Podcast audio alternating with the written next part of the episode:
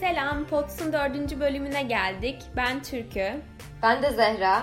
Evet, gerçekten 4 hafta nasıl geçti hiç anlamadım. Bu 4 hafta boyunca gerçekten güzel konulardan bahsettik, sizinle sohbet ettik. Geçen haftalarda sürdürülebilirlik, analog fotoğrafçılık, seyahat üzerine çok güzel geri dönüşler aldık. Bu haftanın konusu da uzun süredir tartışmak istediğimiz, arkadaşlarımızı bilgilendirmek istediğimiz bir konuydu. Fast fashion, yani hızlı tüketim çılgınlığından bahsetmek istiyoruz.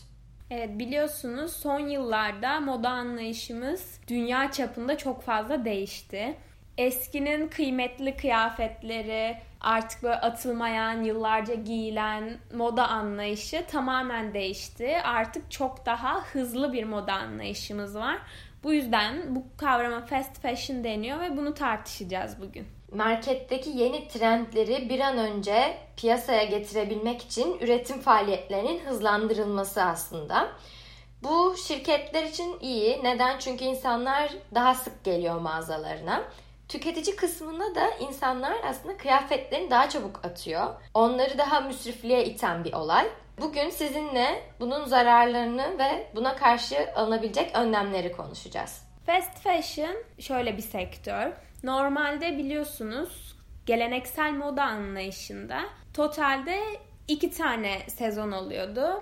İlkbahar yaz ve sonbahar kış olmak üzere kreasyonlar artık mağazalara sürülüyordu. Ama fast fashion kavramı hayatımıza girdiğinden beri 52 tane mikro sezon oluşturuluyor mağazalarda. Bu 52 tane mikro sezonun oluşturulması da her hafta bir mağazaya yeni kıyafetler geliyor demek. Ve böylelikle sizi şu algıya sürüklüyorlar. Her hafta sezon değişiyor ve geçen hafta aldığınız ürün baktığınızda eski sezonun ürünü olmuş oluyor ve modası kafanızda çabucak geçmiş oluyor gibi bir algı yaratılıyor. Yani geçen hafta aldığınız kıyafetler üzerinden bir hafta, 2 hafta geçtikten sonra artık eskimiş, modası geçmiş gibi gözüküyor size. Ve özellikle sadece bir tane pamuklu tişört üretebilmek için 2700 litre su gerektiğini düşünürsek gerçekten dünyanın en çok su tüketen endüstrilerinden bir tanesi olduğunu söyleyebiliriz. Aynı zamanda kullanılan boyalar da dünyanın kirlenmesinde en etkili faktörlerden bir tanesi. Kesinlikle. Tabii ki 52 tane mikro sezon üretebilmeleri için baktığımızda fast fashion markalarının çok büyük bir çaba sarf etmesi gerekiyor gibi görünebiliyor. Çünkü her hafta yeni kıyafetler mağazaya getirmek çok zor bir şey. Bunu yapmak için de bu çok bilinen tasarımcıların o sene tutmuş olan bir tasarımı varsa hemen onu kopyalıyorlar.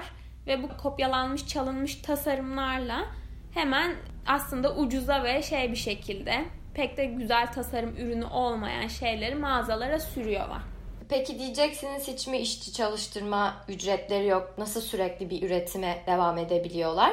Bunun da sebebi genellikle kendi ülkelerinin dışında slave-like labor dediğimiz gerçekten insanları parça başına 10 sent gibi çok düşük ücretler karşılığında çalıştırdıkları, hatta bazen 16 saatten 19 saate kadar çıkan insan dışı koşullarda çalıştırmaları ve bu çalışan insanların arasında da maalesef çocukların olması veya çalışma izinleri olmadığı için burada yaşanan herhangi bir durumda haklarını talep edemeyen mültecilerin olması. Bu gibi durumları suistimal ederek ürünleri çok ucuza getiriyorlar ve kendi ederlerinden kat kat daha fazlaya mağazalarda satıyorlar. Evet, aslında H&M'de, Zara'da, bu tarz fast fashion markalarında çok ucuza 20 liraya aldığımız bir tişörtün maliyetini kafamızda düşünmüyoruz. Yani bunun arkasında kimler bunu yapıyor? Bu tişört 20 lira ama bunu nasıl bu fiyata satabiliyorlar diye düşünmüyoruz. Biz ucuz diye her şeyi alıyoruz. Bir hafta giyiyoruz. Bir hafta giydikten sonra zaten o böyle 1-2 yıkayışta tamamen rengi solmuş oluyor. Genişlemiş oluyor, çekmiş oluyor, bir şey oluyor. Ama ucuza aldığımız ürünün arkasında nasıl bir üretim faaliyeti var, nasıl bir süreçle üretiliyor bu ürün diye düşünmüyoruz. Zaten fast fashion'ın mantığı da bu. Sizi hemen hızlı bir şekilde bir şeyleri tüketmeye, ucuz ve hızlı bir şekilde tüketmeye itmesi. Evet, sorumlu etik modanın ilk adımlarından bir tanesi kıyafetimi kim yaptı diye sormak. Benim giydiğim şeyi kim yaptı?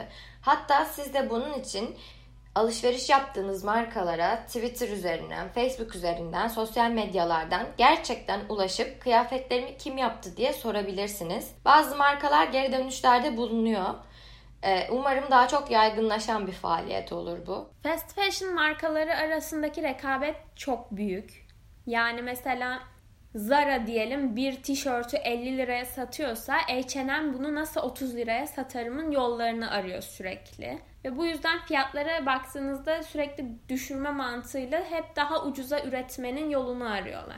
Bunu da yapabilmeleri için Zehra'nın da dediği gibi artık dünyanın en fakir, en gelişmemiş ülkelerindeki fabrikalarla çalışıyorlar. Bu fabrikalarda da ödedikleri ücret de çok düşük olduğu için o insanların çalışma koşulları tahmin edebileceğinizden çok daha kötü durumda. Zehra'nın da bahsettiği gibi köle gibi çalışıyor insanlar. Ve zaten bir piyasada fiyata dayalı rekabet varsa orada çok da kaliteden bahsedemeyiz.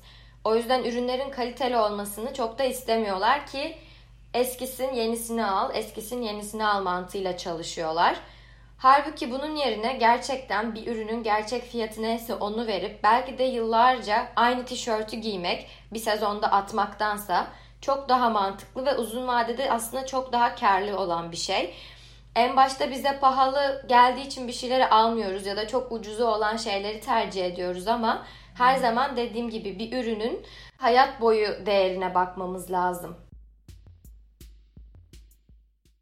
Fast fashion markalarının ürünlerini yaptırdığı ülkelerde durum o kadar kötü ki bir aile, annesi, babası, çocukları hepsi birlikte evlerinde o fast fashion markalarına artık tişörtleri, kazakları dikmeyi yetiştirebilmek için gece gündüz ailecek çalışıyorlar. Bu yüzden de bu çocukların zaten bütün çocuk olarak hakları istismar ediliyor. Bir de Forbes'da bir tane makale okumuştum. Fast Fashion'ın 18-24 yaş arası kadınları tamamen artık yoksulluğa sürükleyen bir endüstri olduğundan bahsediyordu. Çünkü 75 milyon insan şu anda bizim giydiğimiz kıyafetleri yapıyor. Ve bu 75 milyon insanın %80'i 18-24 yaş arası kadınlardan oluşuyor. O yüzden biz fast fashion'ı yaşatmaya devam ettikçe bu kadınlar da sürekli bu fabrikalarda çalışmak zorunda kalıyor. Fabrikalar çok düşük ücretler ödedikleri için ve o ülkelerdeki tek çıkış yolu bu kadınlar için bu aslında o fabrikalarda çalışmak. Çünkü tek iş gücü bu oluyor onlar için. Böylelikle biz onları iyice bu köleliğe mahkum etmek zorunda kalıyoruz. Okuduğum yazıda diyordu ki bir fast fashion markasının artık CEO'sunun öğle yemeğinde harcadığı parayı, yemeğine verdiği parayı bir kıyafet işçisi 18 ayda kazanabiliyormuş. Markalar işçi gücünü ucuza getirmek için çeşitli ülkelerle anlaşıyorlar ve o ülkeler bu işe alımı yapıyor. Ve sonra herhangi bir kaza olduğunda, çocuk işçi çalıştırıldığı fark edildiğinde savunma olarak da biz bilmiyorduk. Hani bizim kontrolümüzde olan bir şey değil. Bu fabrika onları işe almış gibi bahaneler üretiyorlar. Fakat supply chain'de dediğimiz üretimin her aşamasındaki tedarikçilerinden markalar aslında sorumludur. Yani bu 3. aşamasında olabilir üretimin, 5. aşaması da olabilir. Ürünün üretiminden piyasaya sürülmüş son haline kadar ki bütün adımlarından marka sorumludur. Ve bu sayı gerçekten artarak ilerliyor. Çünkü giderek bu ucuza moda çılgınlığı, ucuza defilelerden, podyumlardan hemen evimize gelsin anlayışı artmaya devam ediyor maalesef. Kesinlikle. Yani eğer takip ediyorsanız haberlerde sürekli bunlarla ilgili şeyleri görüyorsunuzdur. Mesela yine bahsettiğimiz gelişmemiş ülkelerdeki fabrikalar, şu an hatırlamıyorum hangi ülkedeydi ama büyük bir fabrika artık çökmesi ve içindeki bir sürü insanın, bir sürü işçinin öldüğü bir haber okumuştum. Bu haberde de oradaki işçiler artık fabrikanın sahibini uyarıyorlar. Fabrika çökecek üstümüze, çok eski çatlaklar var her yerde diye ama fabrikanın sahibi dinlemiyor.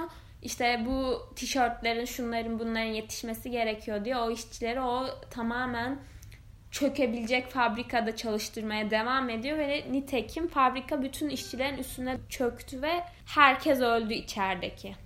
İşte bu noktada sadece sanki fabrika sahibi sorumluymuş gibi gösteriliyor ama aslında dediğim gibi eğer sen çok uluslararası bilinen prestijli bir markaysan her türlü üretim zincirinde ne oluyor ne bitiyor bunu bilmek zorundasın.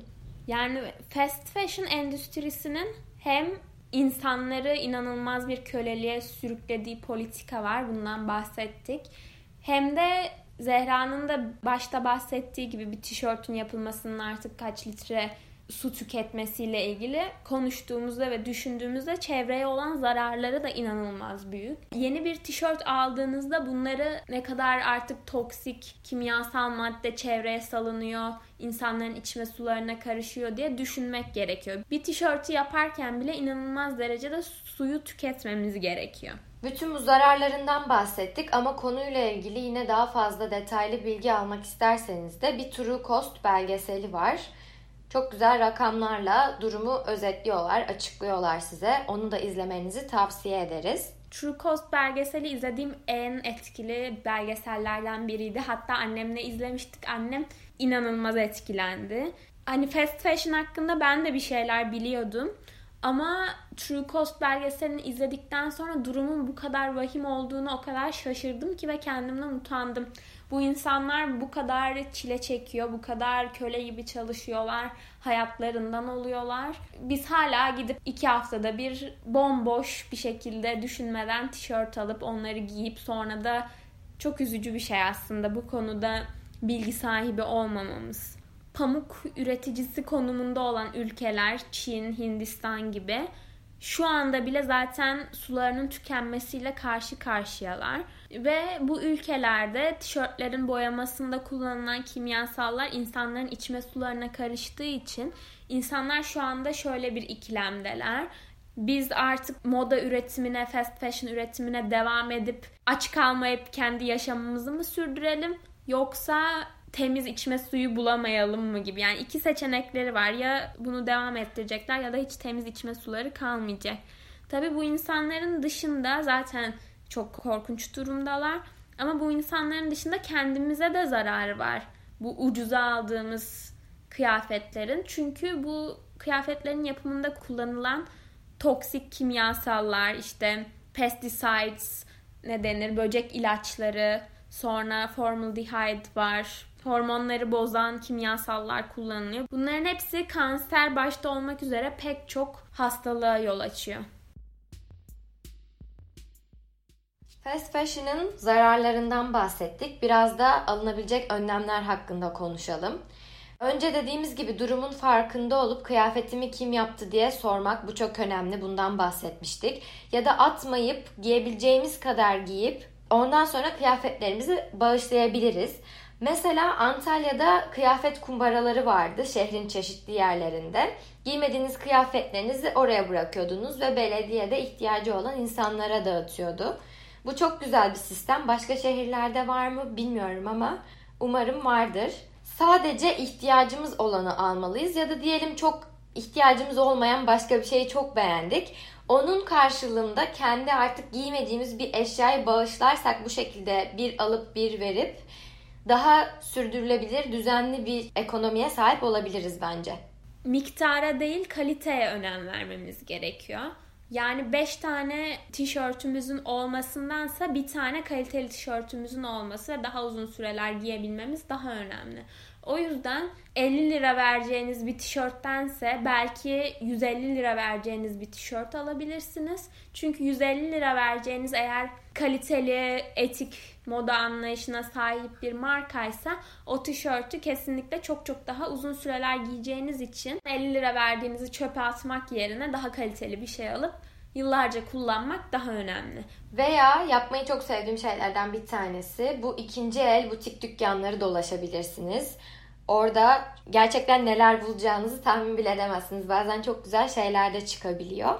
Bir de destekleyebileceğiniz, etik bir şekilde bu işi yapan lokal butikler de çok önemli. Bunları desteklememiz. Çünkü bu markalar gerçekten büyük firmalarla rekabet ederken çok zorlanıyorlar. Markalar daha ucuz fiyatlar önerebildiği için gerçekten çok böyle yüksek bir rekabet ortamı var. Her zaman lokali desteklemek daha iyidir bence. Kesinlikle. Ben sürekli annemin gardırobuna, anneannemin evine gidince anneannemin gençliğinden kalan şeylere falan tekrardan göz atıp giyebileceğim kıyafetleri oradan almaya çok önem veriyorum. Çünkü dediğim gibi her zaman yenisini almak yerine bir şeyleri geri dönüştürmek çok çok daha önemli.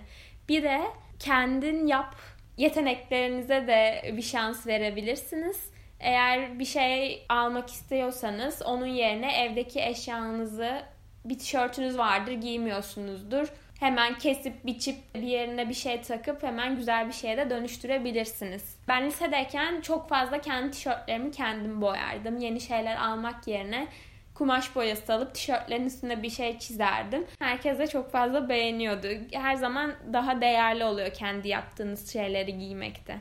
Ödünç almak da çok güzel. Mesela bir etkinlik var diyelim ve siz giyecek kıyafetinizin olmadığını düşünüyorsunuz. Bir şey bulamadınız. Hemen bir mağazaya gidip ilk böyle ucuz bulduğunuz kıyafeti almak yerine onun yerine arkadaşlarınıza sorup arkadaşlarınızın kıyafetlerini bir günlüğüne, bir geceliğine onlardan alıp o şekilde bu ihtiyacınızı giderebilirsiniz. Gerçekten bu fast fashion markalarına sürekli para kaptırıp ucuza bir şey alıyorum deyip sürekli bir şeyler almak benim çok canımı sıkmaya başlamıştı. Bu konuyu bilmeden bile önce kolye alıyordum. 2 hafta sonra kararmaya başlıyordu kolyeler ve hani hem verdiğim paraya yazık, sadece 2 haftalığına kullanabileceğim bir şey oluyor. Kararıyor ve atıyorsun direkt. Ve hem de bunun arkasındaki bu hüzünlü hikayeyi bilmiyordum insanların. Bunları üretirken neler çektiğini bilmiyordum. Şu anda asla öyle şeyler almamaya çalışıyorum. Dediğim gibi alacaksanız kaliteli şeyler alın, lokal butiklere yönelin, vintage şeyler alın. Zehra'nın dediği gibi arkadaşlarınızdan ödünç alın. Ama lütfen parayı verdiğiniz şeyin nasıl şartlarda üretildiğini hatırlayarak bunun kararını verin. Çünkü en başta gidince çok ucuz bir sürü şey alıyoruz. Aa işte nasıl indirimler buldum, harikayım. Yani psikolojik olarak böyle iyi hissediyoruz. Ama uzun vadede baktığımızda kazıklanan taraf, cebinden daha çok para çıkan taraf. Çünkü sık sık para harcadığımız için yine biz oluyoruz. Emin olun bütçenize de daha faydalı olacak etik bir şekilde alışveriş yapmanız. Podcast'ı şu anda bu dakikaya kadar dinlediyseniz bunun üstüne True Cost belgeselini izlemeyi mutlaka unutmayın. Dediğimiz gibi ben böyle anlatıyorum, konuşuyorum ama şu an belgeselde gösterilen şeyler o kadar daha güçlü ve derin şeyler ki o insanların çektikleri. Bunu herkesin bence bilmesi gerekiyor. O insanların seslerini tüm dünyaya duyurmaları gerekiyor. Bu Bangladeş'te, Hindistan'da, Çin'de çalışan işçilerin koşullarını hepimizin bilmesi gerekiyor. Ancak bu şekilde olayın derinliğini ve ne kadar kötü olduğunu kavrayabiliriz. Aslında geçenlerde bir haber gördüm. O kadar uzaklara bile gitmeye gerek yok. Türkiye'de de gayet bu koşullarda çalıştırılan insanlar varmış.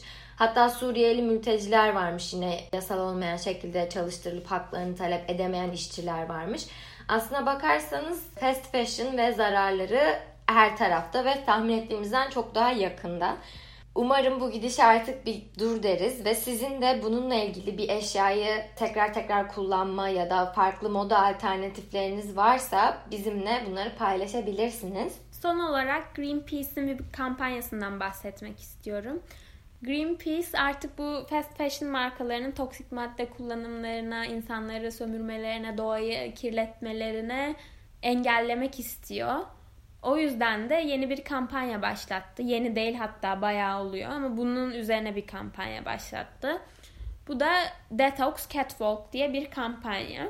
Greenpeace bu fast fashion markalarından sözler almış.